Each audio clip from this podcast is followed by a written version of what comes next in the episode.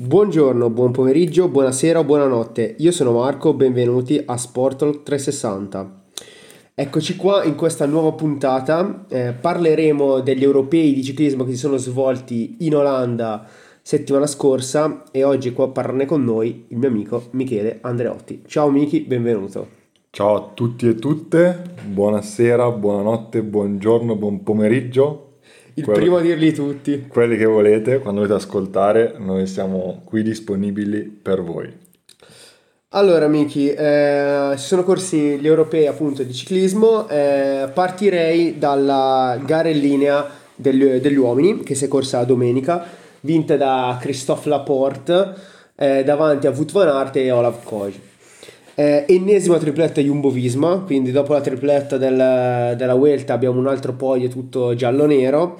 Eh, gara che si è decisa con un attacco nel finale meno 10 di Laporte che andando via in un, in un tratto eh, con un po' di vento laterale riesce a avvantaggiarsi sul gruppo eh, lasciando sul, sul posto eh, i vari Van Aert, i vari Pedersen eh, con Gregari, quindi che avevano Deli e Kron rispettivamente eh, grazie anche appunto al tuo lavoro di Giugardien, il suo gregario.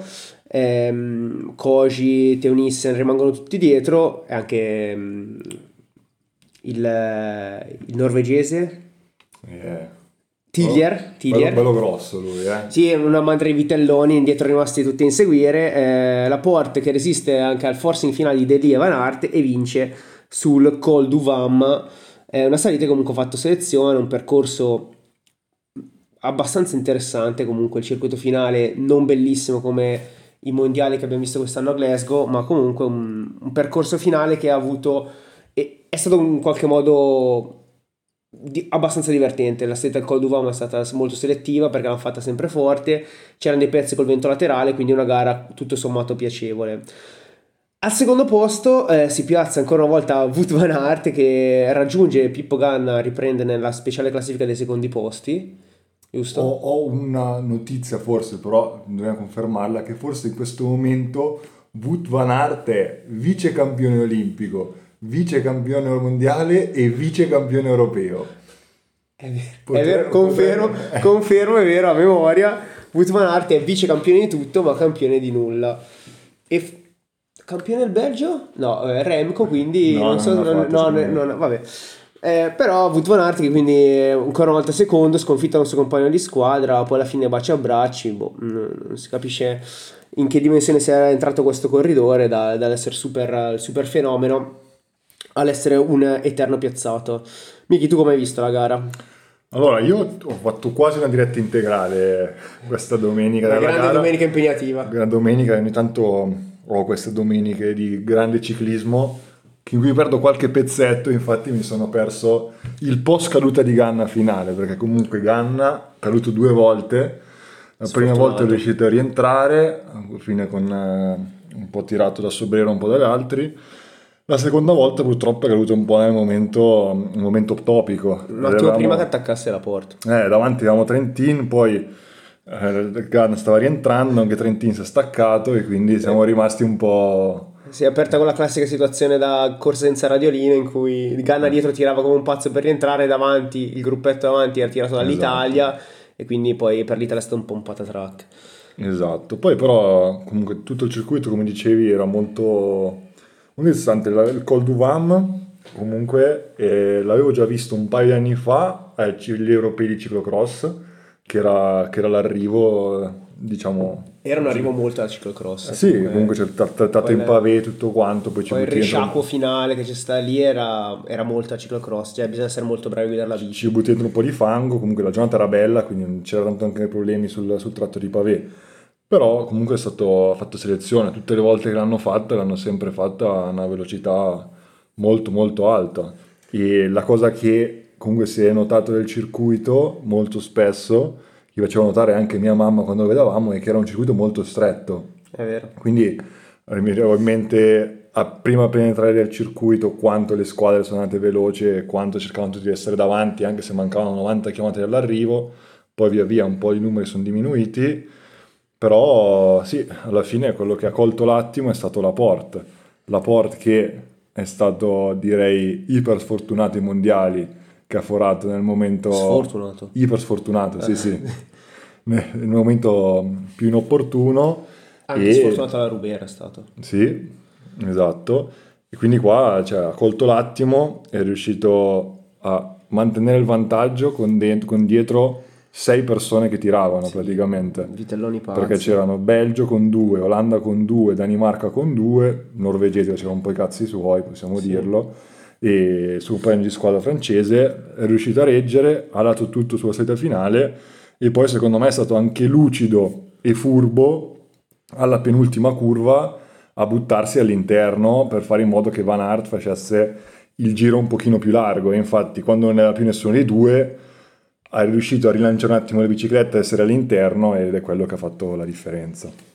Ti faccio una domanda. Eh, quando è andato via. mh, com- com- la domanda è come valuti la tattica del Belgio? Perché quando è andato via Laporte, io ho avuto sempre la sensazione, subito da quando è partito Laporte, ho detto questo qua arriva all'arrivo. Perché innanzitutto si era visto anche nella gara femminile con un'azione molto simile, che la gara è stata decisa un'azione appunto molto simile, un po' più da lontano. Ma nel ciclismo attuale mi dà sempre l'idea che quando nel finale parte uno che magari non è il favorito numero uno della gara, perché in questa gara il favorito numero uno, a mio parere, erano i, du- i due favoriti erano Van Aert e Pedersen. Quando parte un uomo forte, ma magari non top 1, top 3 dei più forti della, della corsa, spesso si sottovaluta un po'. Alla fine Van Aert è stato, eh, scusa, ehm, la porta è stata davanti, resistendo a un gruppo di sette vitelloni pazzi che giravano in doppia fila ma ha avuto comunque per 10 km, secondo me questi atleti sono in grado di resistere, anche perché dietro comunque il Belgio era rimasto in due e secondo me né De Lee né Van Aert hanno dato il 100% in quel, in quel, in quel tentativo di rimonta. Pedersen non si è dimostrato il Pedersen super in forma del tour perché Pedersen eh, si è visto poi sul Col d'Uvamo appena aperto un po' eh, è saltato per aria eh, Teunissen e Koji sono rimasti comunque anche loro a tirare, però non, non- non mi ha mai sem- non mi ha mai dato la sensazione di poter rientrare su- sulla porta. Io credo che comunque vedendo poi la gamba che aveva Delì nel finale, eh, è stato un peccato che Delì non si fosse sprecato prima, o comunque che uno tra, non so, Delì o Teunissen, magari lasciando i capitani Koji e Van Aert in gruppo, avrebbero dovuto provare subito a chiudere su Van Aert, sulla porta davanti perché quando poi rimane uno davanti da solo sa che se arriva al traguardo ha vinto e quindi dà sicuramente il 100%. Rimanendo comunque in due o in tre davanti c'è sempre quella piccola idea che dici vado al 95% perché comunque devo avere le forze di fare la volata e questo era, sarebbe stata una, una chiave importantissima nel recupero del gruppo dietro.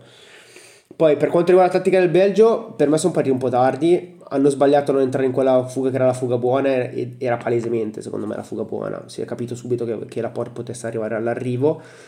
E poi questa volta non hanno avuto secondo me problemi interni dal punto di vista di chi fosse il capitano perché per come poi è andata la, ta- la- la gara si è capito che il capitano disegnato era Van Aert e il capitano ha fatto Van Aert. Ma forse questa volta hanno sbagliato capitano perché De lì a mio parere ha dimostrato di avere più gamba di Van Aert Io credo che il problema del gruppetto lì dietro fosse che non ci fosse, sia stato che non ci fosse effettivamente un gregario, cioè un vero gregario comunque del è Belgio. Kron, Kron eh, però vabbè, era il più leggero del gruppo Eh, alla fine De Lee comunque è uno sprinter, non tira mai, diciamo, in una gara normale, non Sì, tira quasi vero, mai. è vero è vero Van Aert pure, Tenissen, No, Van Aert tira per tutti eh, sì, tira per tutti sempre però se si era il capitano si deve tenere un attimino. Sì, sì. Tenissen anche lui ha vinto la prima tappa in Tour de France, quindi non, met- non farei come un Tenissen per me, quando li ho visti prima dell'attacco di Laporte che erano nativi a loro, ho detto Tenissen è uno pericolosissimo Eh. se arrivi. Però non pensavo ad esempio che Koji tenesse così bene in salita. Anche di lì probabilmente. Anche di lì, sì. Comunque l'ha dato, ha fatto proprio, cioè l'ultimo, l'ultimo chilometro e mezzo sono stati veramente paurosi, che gli hanno mangiato un sacco di secondi. Probabilmente sì, eh, quando tutti danno il massimo, chi è davanti magari non è neanche così tanto svantaggiato a 15 km dall'arrivo. Tu sai che puoi tenere quel vantaggio, dietro non posso andare tanto di più e quindi non so, magari anche il fatto che il percorso fosse un po' tortuoso, non ci fosse rettilineo che altro, può aver favorito comunque davanti la porta. Sì, il fatto anche che hai detto tu prima che il percorso era molto stretto, si è visto quando c'è stato il, quando c'era il risciacquo finale prima dell'ultima curva di cui abbiamo parlato prima, De lì è arrivato un po' lungo e ha dovuto pure tirare i freni, secondo me. Lì hanno perso un po' di, della brivida che avevano preso ehm, Koji, eh, Van Arte e De lì, perché lì sono arrivati a velocità molto più alte di quella che è arrivata la Port e hanno- si è visto che hanno dovuto tirare i freni per fare la curva fatta bene, Sì. quindi sicuramente quello, il percorso ha anche favorito un percorso in cui bisognava comunque essere bravi a guidare la bici, rilanciare tanto la Port che era da solo, poteva fare le sue traiettorie magari anche un po' più piano perché era un po' più stanco e quindi è riuscito poi a mantenere il vantaggio. E sul finale eh, psicodramma Van Aert secondo me perché quando poi quando è partito ho detto "Beh, questa volta ce la fa, non, non può perdere ancora. Appena l'ha affiancato che la forza ha alzato il lato con due pedalate, Van Aert ha buttato giù la testa e ha mollato, come purtroppo spesso gli sta capitando.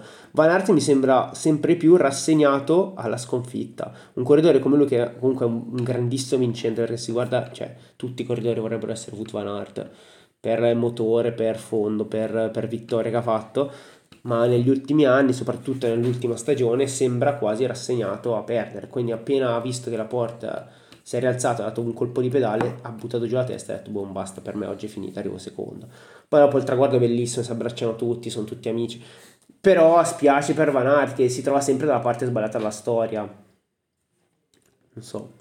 Sì, cioè, capita a quanto pare spesso che ci sono Van Aert che è quasi sempre in giornata buona, però il problema è che gli altri hanno una giornata perfetta e Van Aert è sempre stabile forse sulle sue performance. E gli altri, e gli altri hanno magari la giornata di grazia. Poi è anche difficile comunque, cioè Van Aert tutto l'anno che fa gare, fa gare, fa gare. E mantenere la condizione non è, non è semplice anche semplicemente dal punto di vista del, del recupero, perché alla Sanremo era lì, poi cosa ha fatto? Il Tour de France era lì, il Mondiale era lì, Roubaix è arrivato secondo, Roubaix era fatto lì. il Fiandre è arrivato quarto. eh, quindi cioè, comunque, Però ti Poi- butto lì la, la provocazione, anche VDP l'ha fatte tutte. però non puoi paragonare il Tour de France di Van der Poel a quello di Van Aert. Allora non possiamo paragonare nemmeno le classiche, però, perché Va- Va- Van der Poel è andato molto meglio. Sì, Cioè, io credo eh, che un corridore come Van Aert debba selezionare meglio le corse che fa. Perché questo mondiale in Olanda era dis- questo europeo, scusami, in Olanda era disegnato apposta per Van der Poel. Secondo me quel finale lì c'era scritto Matteo Van der Poel a caratteri cubitali. Van der Poel se n'è fregato perché sa che in questo momento non è in condizione di poter vincere, è andato a farsi il test event di mountain bike di Parigi 2024, è arrivato 28 e se ne frega perché lui è così quando fa lo spocchioso e dice non ho più gare da vincere quest'anno e quindi non corro, è vero, perché lui adesso sta già pensando a ciclocross e quest'anno ciclocross, qua lo, lo- lo dico, lo nego, Van der Poel prenderà schiaffoni Van Aert, perché Van Aert arriverà finito da questa stagione che si sta trascinando ancora, comunque Van Aert è arrivato agli europei che hanno snobbato tutti, perché se tu guardi Big, Pogacar non c'era, mm, e Venepool non c'era. È stata snobbata da tanti big, Van der Poel non c'era. Lui è arrivato, ha fatto la crono, è arrivato quarto, terzo, terzo, alla crono. Sì, secondo Bisseger prima. Terzo alla crono, probabilmente senza Kung di cui parleremo, non sarebbe mai neanche arrivato sul podio. Ha fatto una garellina, è arrivato secondo. Per, per- non, non- ma non posso neanche dire un errore. Poi oh, è, è importante essere sempre lì, però magari correre meno, ma vincere di più. Questo secondo me dovrebbe essere l'obiettivo di, di Van Aert, che comunque pare lui. Per quello pare felice di essere parte della, della Jumbo, di essere sempre parte di questa cosa che vincono insieme. Però boh, a me da tifoso piacerebbe vederlo di più combattere per degli obiettivi specifici senza essere sempre un bravo in tutto, magari essere super in qualcosa. Sì, l'aspetto della squadra penso sia, se vuoi fare il confronto con, con Van der Poel, penso Van der Poel abbia molte meno pressioni in, ehm, in Alpecin de König, no, giusto come si chiama? Sì, ormai- de come- König, sì. Dopo parleremo anche di fusioni perché ci Eh, ecco. complicano sempre la vita. E rispetto cioè, a calendari stretti, lui può dire ok, mi vanno di fare queste gare, forse in eh, Jumbo Visma è un pochino più, più complicata, ecco. Però dai, vediamo, aspettiamo le ultime, le ultime due settimane, aspettiamo il Mortadella questo weekend. Flying Mortadella, come disse Rogla. E poi, a conclusione... Giro dell'Emilia per i, per i meno avvezzi a Instagram. Diciamo. Esatto, come sappiamo, adesso tutta questi 10 Però sono comunque italiani... gare non, non adatte a Van Aert. No, no, penso non le faccio comunque, parlavo in senso più generale. E poi arriveremo con Lombardia, gara di casa nostra, e su, quella, su quello sicuramente faremo un'altra puntata poi per definire un po' come è finita la stagione di ciclismo. Niente, passando invece eh, alla crono, la crono è stata vinta da un ragazzino, Joshua Tarling, 2004, eh, inglese, che dopo la, la, grande puntata, la grande prova al, um, al mondiale. mondiale, che ha fatto terzo, terzo, va a vincere stracciando tutti la prova cronometro europea. Ma in questa crono, eh, vabbè, comunque, vinta la Tarling, secondo posto Bissiger Svizzera e al terzo posto Aert. gli ha una in particolare con gli europei, che era campione, campione in carica. carica.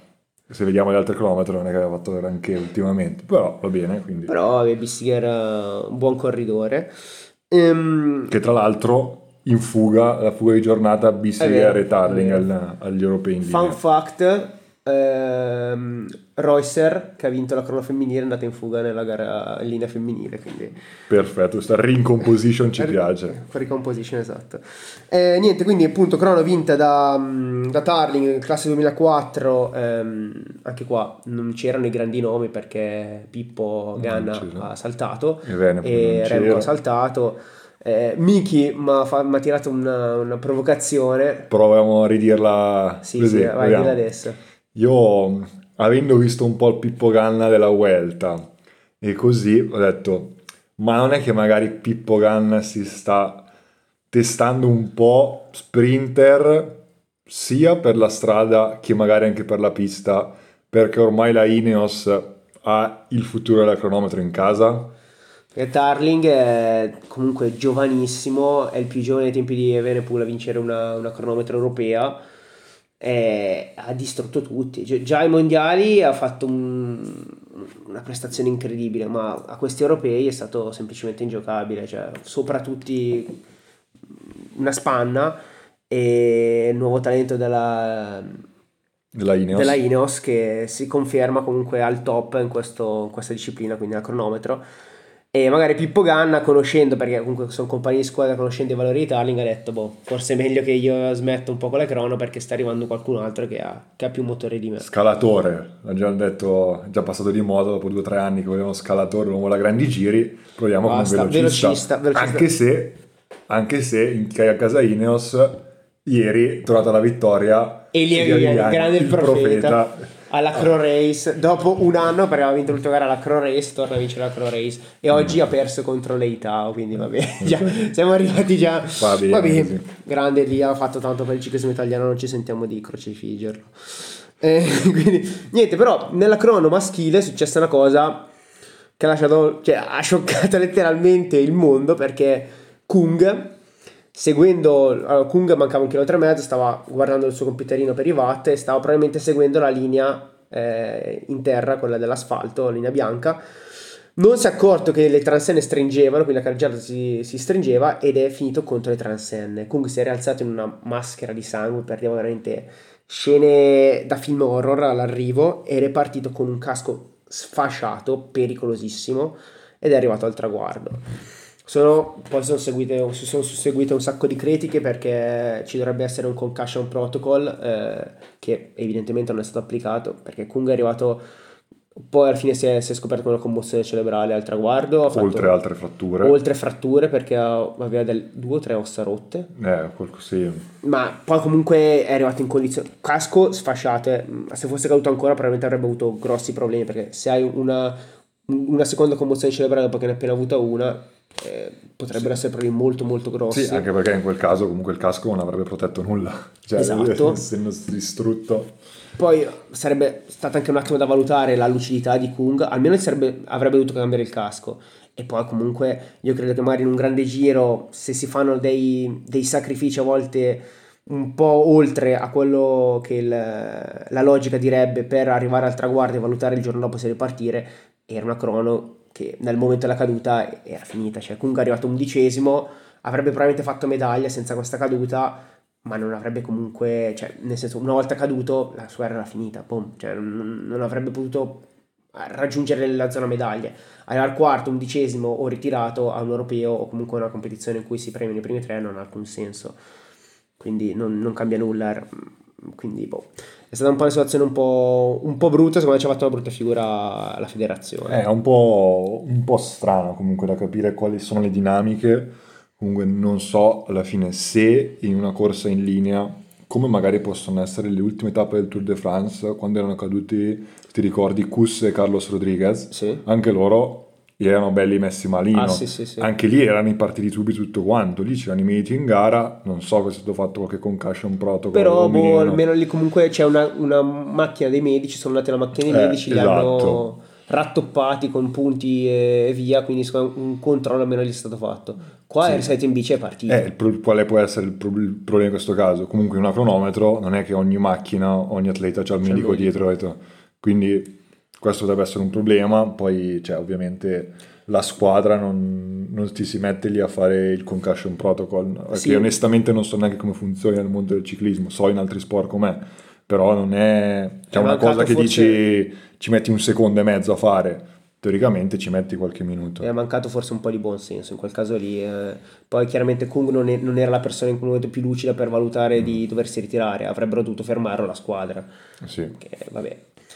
Quindi speriamo Kung, ovviamente stagione finita e si vedrà esatto, però l'anno prossimo. Se passiamo, se siamo nell'ambito europeo, passiamo alle gare donne per la cronometro vittoria di Marlene Reusser, sì. giusto? Che si rifà del mondiale, del mondiale in cui avuto... si era praticamente spenta. Si era spenta, aveva detto basta, non c'ho più voglia, scende, se ne va a eh. casa.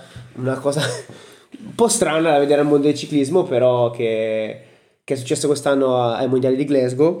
Eh, si rifà benissimo agli europei, tra l'altro una gara senza storia perché se guardiamo un po', un po', come la gara maschile, quindi ha vinto con oltre 44 secondi, 45 secondi di vantaggio, ma se guardiamo poi le, mm, chi è arrivata seconda, terza e quarta, eh, è arrivata seconda Anna Anderson e terza la, l'austriaca Cristina Schweinberger e tra la seconda, la terza, la quarta e la quinta, che è arrivata quinta Lotte Kopecky, sono arrivate, sono arrivate in 6 secondi. Quindi lei ha dato 44 secondi alla seconda classificata e poi nel giocarsi i posti al secondo, al quinto, sono arrivate in 6 secondi. Quindi c'è stata proprio lei, è stata l'outlier di questa gara, ha dominato e poi ha, ha animato anche la, la, gara in linea, perché la gara in linea è femminile che è stata vinta da Misha Bredenvold, eh, che è una classe 2000 del olandese. olandese.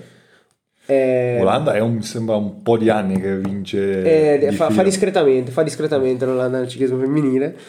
Eh, anche in quella gara Marlene Reusser è andata in fuga animando la corsa. Eh, corsa che poi appunto è stata decisa da questa azione un po' alla porta, a più a lungo raggio di Misha Bredenvold, eh, che ha vinto davanti a Lorena Vibes che era la campionessa in carica e a Lotte Kopecky. Anche qua, come nel, nel caso del, del, della gara maschile, cioè, cioè, nella gara maschile abbiamo avuto una tripletta Jumbo Visma, qua abbiamo avuto la solita tripletta SD Works.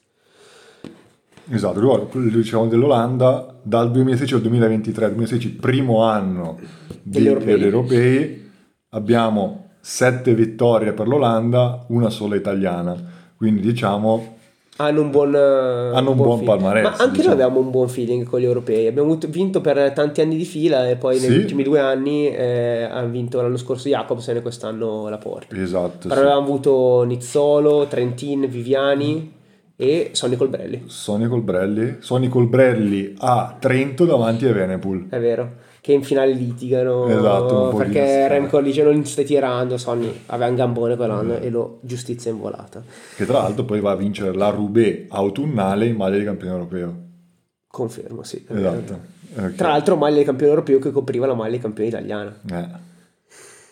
è vero è vero eh, grande, grande Sonny, quell'anno lì è stato suo anno d'oro. Peccato che sia stato poi. Quindi possiamo dire, però forse nel ciclismo femminile ancora di più quello maschile, che c'è l'SD Works e poi c'è... Cioè, eh. non, non, me la sento neanche di paragonarla alla, alla Jumbo Visma. No. Perché veramente c'è un allora, io potere. Cioè adesso che dall'anno prossimo non c'è più Annemiek van Vleuten che si è ritirata. Esatto, la Movistar è praticamente finita. Sì, c'è Lien Lipper, c'è qualcun altro, però non è che ci sono atleti così sul podio. C'è la Trek che comunque Beh, la ha le sue... una buona squadra. Ha squadra, c'è la Giambovismo femminile, però comunque diciamo sui grandi giri in questo momento rispetto a Demi Völlering non so chi, chi puoi paragonare. C'era Marta Cavalli in, F- in Eh, FDG. Marta Cavalli bisogna vedere se rientrerà se, mai se, da... se, se si riprende dall'infortunio che ha avuto l'anno scorso al Tour de France. Tipo, anche un'altra caduta, quella è stata un'altra caduta in cui lei è ripartita con commozione cerebrale, dopo si è fermata. Comunque, con poi tutte, tutte le conseguenze pi- più penso psicologiche del, del stare in gruppo che sicuramente non, è Esatto. ancora, non è ancora superato. Però è vero eh, no avevo guardato le statistiche per fare questo confronto tra Jumbo Visma e SD Works. La Jumbo Visma quest'anno ha fatto 62 vittorie in stagione l'SD Works 61 però bisogna considerare che nel ciclismo femminile si corre molto di meno. Quindi l'SD Works quest'anno è stata mm, come hai detto tu, più dominante ancora della Jumbo Visma in campo, in campo, è stata più forte di quello che è stata la Jumbo Visma in campo maschile. Quindi, Avevo sentito, adesso non mi ricordo più nel dettaglio com'era, che comunque la SD Works, per quanto riguarda i punti UCI, era messa meglio di molte squadre maschili in una classifica combinata tra ciclismo femminile e ciclismo maschile.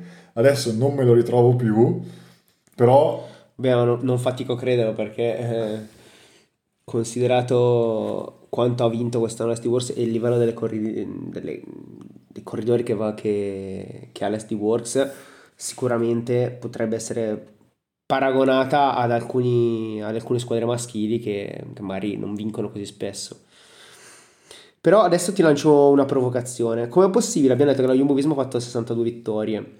Com'è possibile che una squadra che ha fatto 62 vittorie quest'anno, ha appena concluso una Vuelta con tre uomini sul podio, ha vinto tutti e tre Grand Tour quest'anno, non riesca a trovare uno sponsor che sostituisca Jumbo o Jumbo per... non so quale sia la pronuncia perfetta. Eh, questa è una buona domanda. È una buona domanda perché il ciclismo, alla fine, che introiti hai al ciclismo rispetto a un altro sport che facciamo uno sport di squadra che hai introiti dei biglietti, di merchandising e tutto quanto.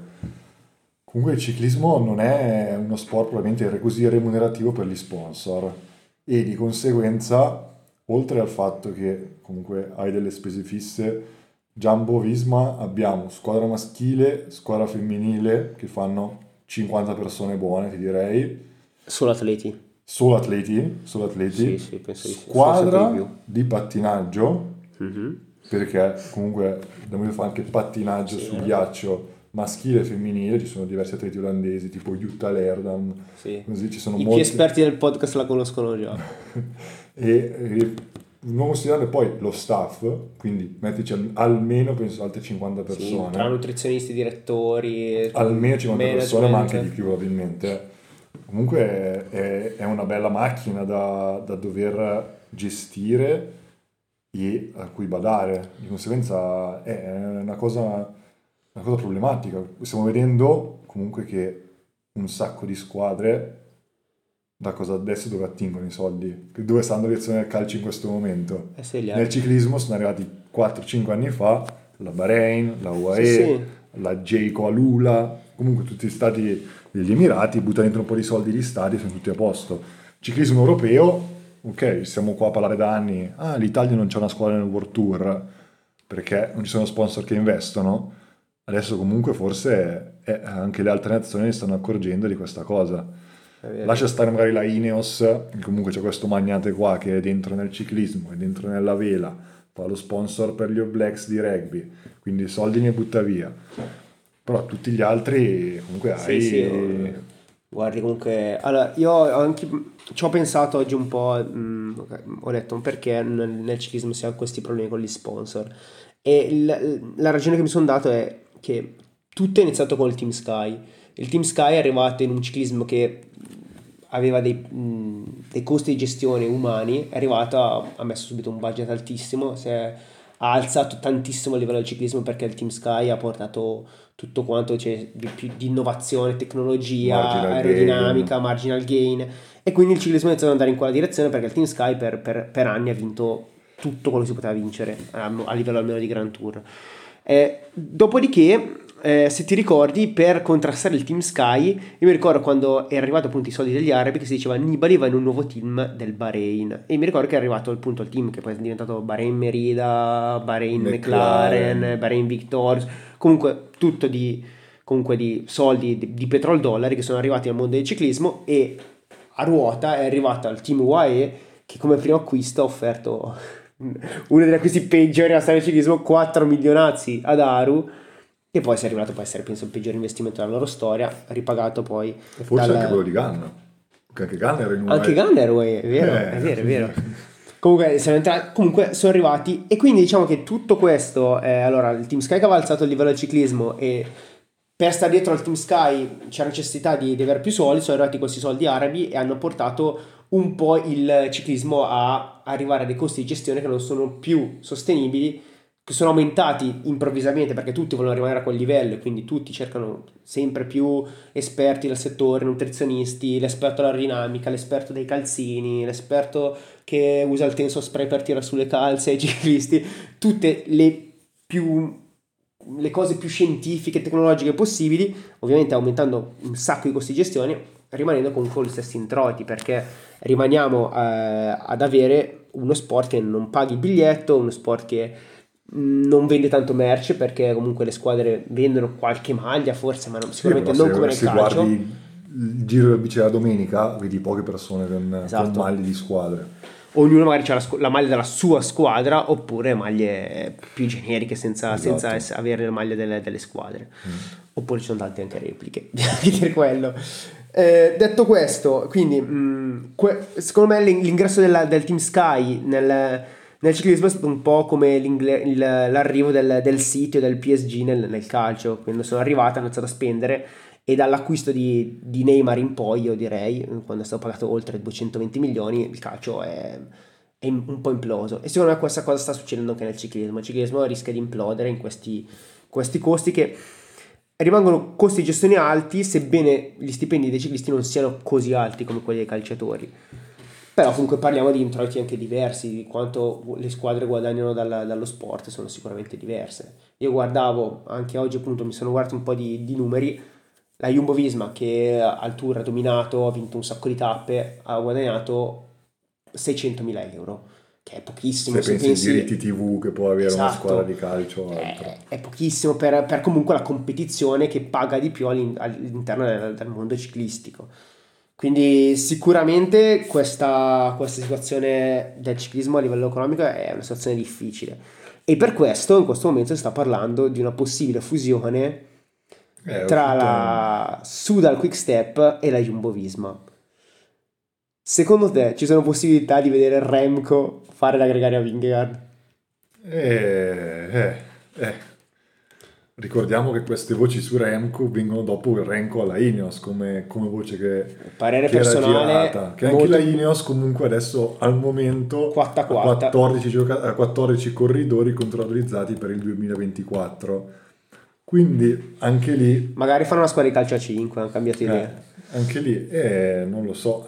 Per me È uscita Remco questa notizia, se ne sta parlando ancora, la fonte, almeno da Beh, nessuno i ha riferimenti- smentito, eh. i riferimenti che abbiamo, è sempre stata eh, molto, come si dice, affidabile come, con- come fonte, di conseguenza boh, eh, vediamo, vediamo un attimo cosa, cosa succede. Se sicuramente in quel caso succede, un- penso, un buon rimescolamento di squadre Sì, di, di atleti perché qualcuno se ne andrà magari ma pensi solo alla Jumbo se fossi fosse non puoi tenere tutti in una squadra sola cioè non hai le corse materiali per farlo fare No, no, no. e quindi cioè, dici ok ho già, ho già pisciato un po' fuori al vaso adesso la Vuelta mettendo insieme Vingegaard, Roglic e anche Kus. Adesso Kus caso- vorrà più spazio sicuramente. Rogla, Rogla, secondo me in ogni caso è destinato ad andare alla Trek. La Trek ormai se ne parla un po'. Credo sia ancora sotto contratto. Ma credo anche che la Jumbo lo, lo possa anche lasciare libero, magari a fronte di qualche indennizzo. Rogla, io sono abbastanza sicuro che l'anno prossimo non correrà in Jumbo. E l'altro rumor di giornata che è uscito è stato un interesse. Eh, facciamo tutto un Sì, pazzone e poi ne discutiamo. Oggi c'è stato un, un interesse da parte della Ineos che ha sondato la disponibilità di Pogacar a liberarsi dalla UAE. Hanno detto che se pagate, perché no? Comunque Pogacar ha contratto blindato anche lui fino a Sì, 2020X, tendente a 30 quasi. Però ha comunque- appena rinnovato l'altro po', eh, forse sbaglio. 2027, non so. Vabbè, comunque, comunque casa UAE c'ha già Ayuso, anche lei Almeida. Almeida. E comunque c'è- ci sono tanti giovani che all'inizio spingono, perché anche nella Jumbo Visma c'è Staun, Staune Mittet, che anche lui era un giovane che sta facendo, che ha fatto buoni risultati al Giro d'Italia nel 23, che è pronto a venire su. Quindi c'è Sì, poi Jumbo c'ha comunque il team, c'è- il team Devo, quindi potrebbe... Ah, nel- nei vari costi che abbiamo detto prima de- della Jumbo Visma c'è anche il team Devo di cui non abbiamo parlato.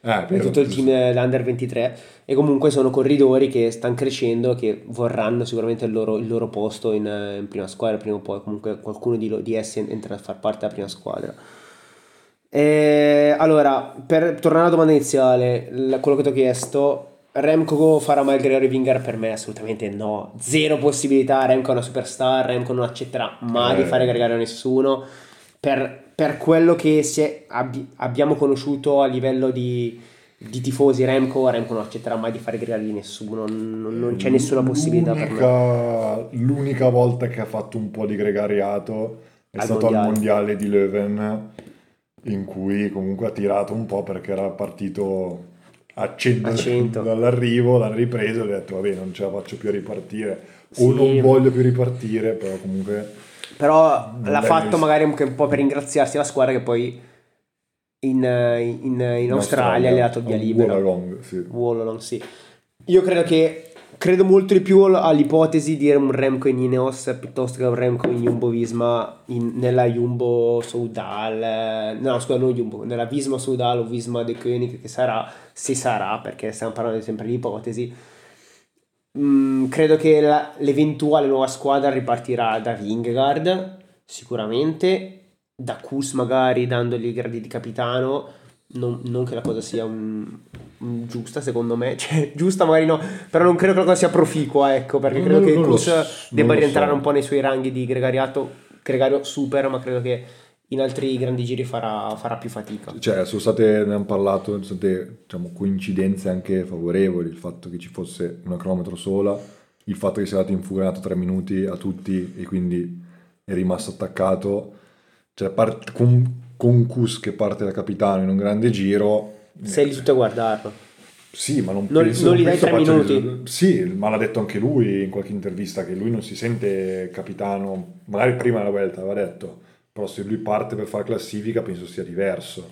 Beh, Lì si però- è ritrovato in quella situazione, come abbiamo già parlato, nessuno l'ha messo in difficoltà e quindi ci è rimasto quasi comodo. Poi Sì. l'hanno fatto probabilmente rimanere comodo all'interno della squadra, però da fuori non c'era, non c'era nulla. lecito però che lui abbia ambizioni per il futuro di voler riprovare questa magari partendo L'ebbrezza. dall'inizio come sì però magari partendo dall'inizio con i gradi di capitano magari non al tour perché al tour finché ci sarà Vingar penso che fin- o finché Vingar non dirà io voglio andare al giro provare la doppietta e magari lasciare un'alternativa a qualcun altro per il, per il tour come magari potrebbe fare un po' da backup da vice capitano o comunque magari riprovare una Vuelta da capitano non credo che farà il capitano al tour eh, Kus cioè magari Sono al giro sì ma, eh, ma- sono d'accordo, però un Cus capitano al giro, qua stiamo parlando proprio fantaciclismo, un Cus capitano al giro riuscirebbe a fare poi gregario di Vingegaard al tour no se me. pensiamo che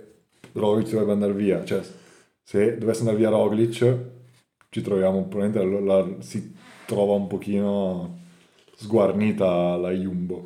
Beh, la Jumbo comunque se guardi quest'anno alla fine eh, ha dominato la Vuelta correndo con tre capitani quindi aveva 5 gregari e 3 capitani Sì. con 5 gregari è riuscita a dominare la corsa comunque hai Rohan Dennis a Gesink. Ritirato Dennis. Ritirato Dennis, hai ragione. Gesink, vabbè, l'ultimo anno che lui però Ivan Van Barle. Doyle è andato via anche lui. Ehm? Van Oydon Ah, anche Van lui. Ouden, sì. Però aveva ancora Van Barle, Attila Walter, Eh, Tratnik. Tratnik, Benot. Cioè, comunque, secondo me i gregari non ti mancano. Poi in quel caso, in caso di fusione, magari, non so, Sì. Cattaneo, anche se credo che Cattaneo, la sua carriera ormai sarà molto legata a quella di Remco dopo questa vuelta.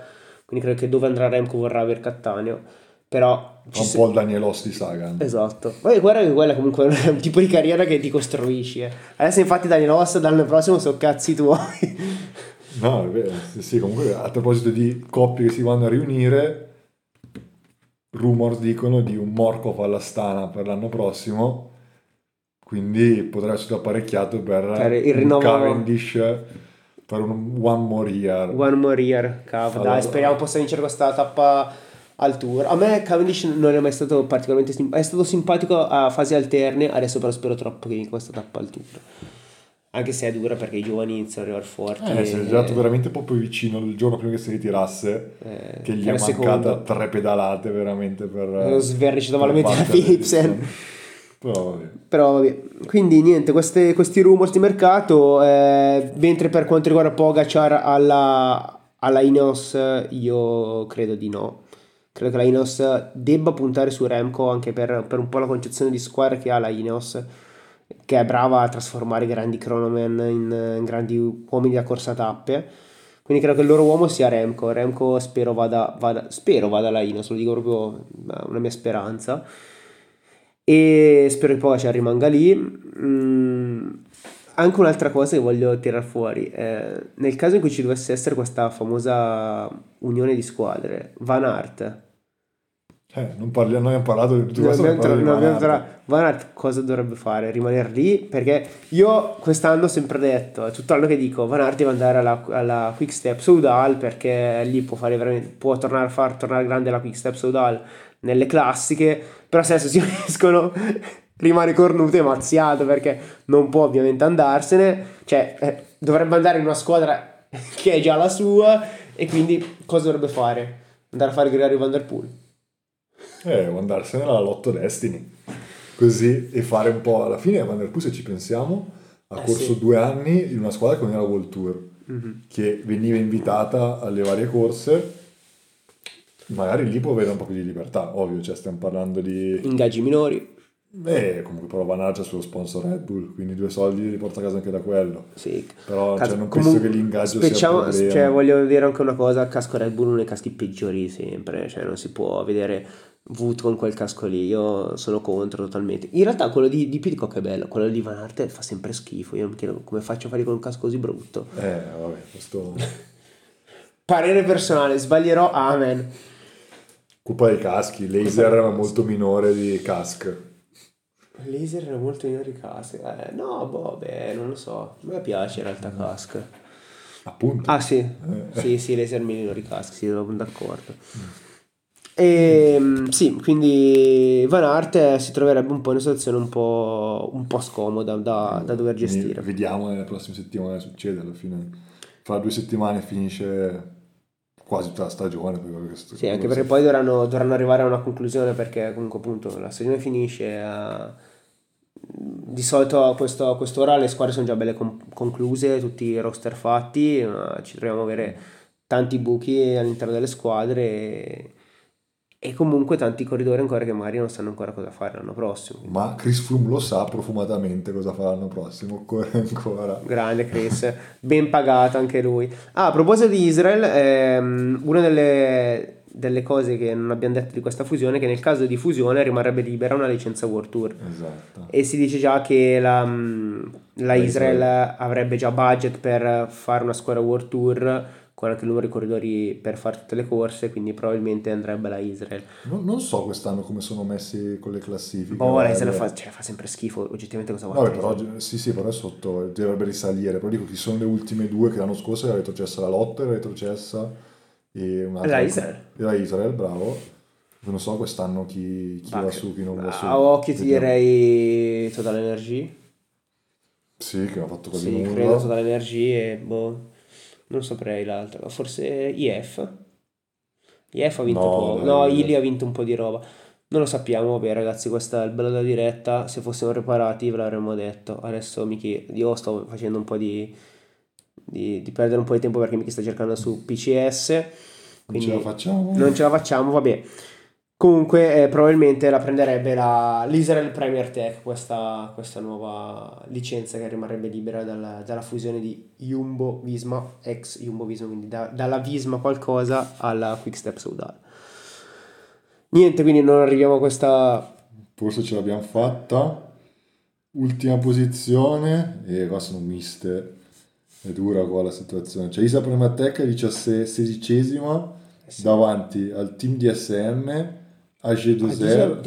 AG Desert è vero, pure AG Desert messa male. Arkea, Astana è sotto la 1X. Porca. Total Energy ancora più sotto dell'Astana. E quindi Astana quindi che sono, sono queste probabilmente, Total Energy e Astana. Speriamo che l'Astana si riprenda perché ancora il nostro Moscon, io credo ancora in Moscon. Moscon l'anno prossimo sarà il tuo anno.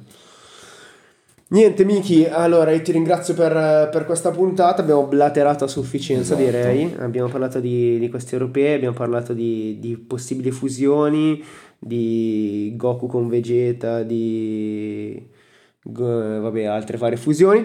E niente, da, da Sport Oltre 60 è tutto. Grazie, Miki, per essere stato con noi. Grazie a tutti voi, grazie a te, Marco. Ci vediamo alla prossima puntata, statemi bene salutate, supportate il canale, fate tutto e mi raccomando come sempre 5 stelle e datemi dei feedback. Ciao ragazzi, grazie mille.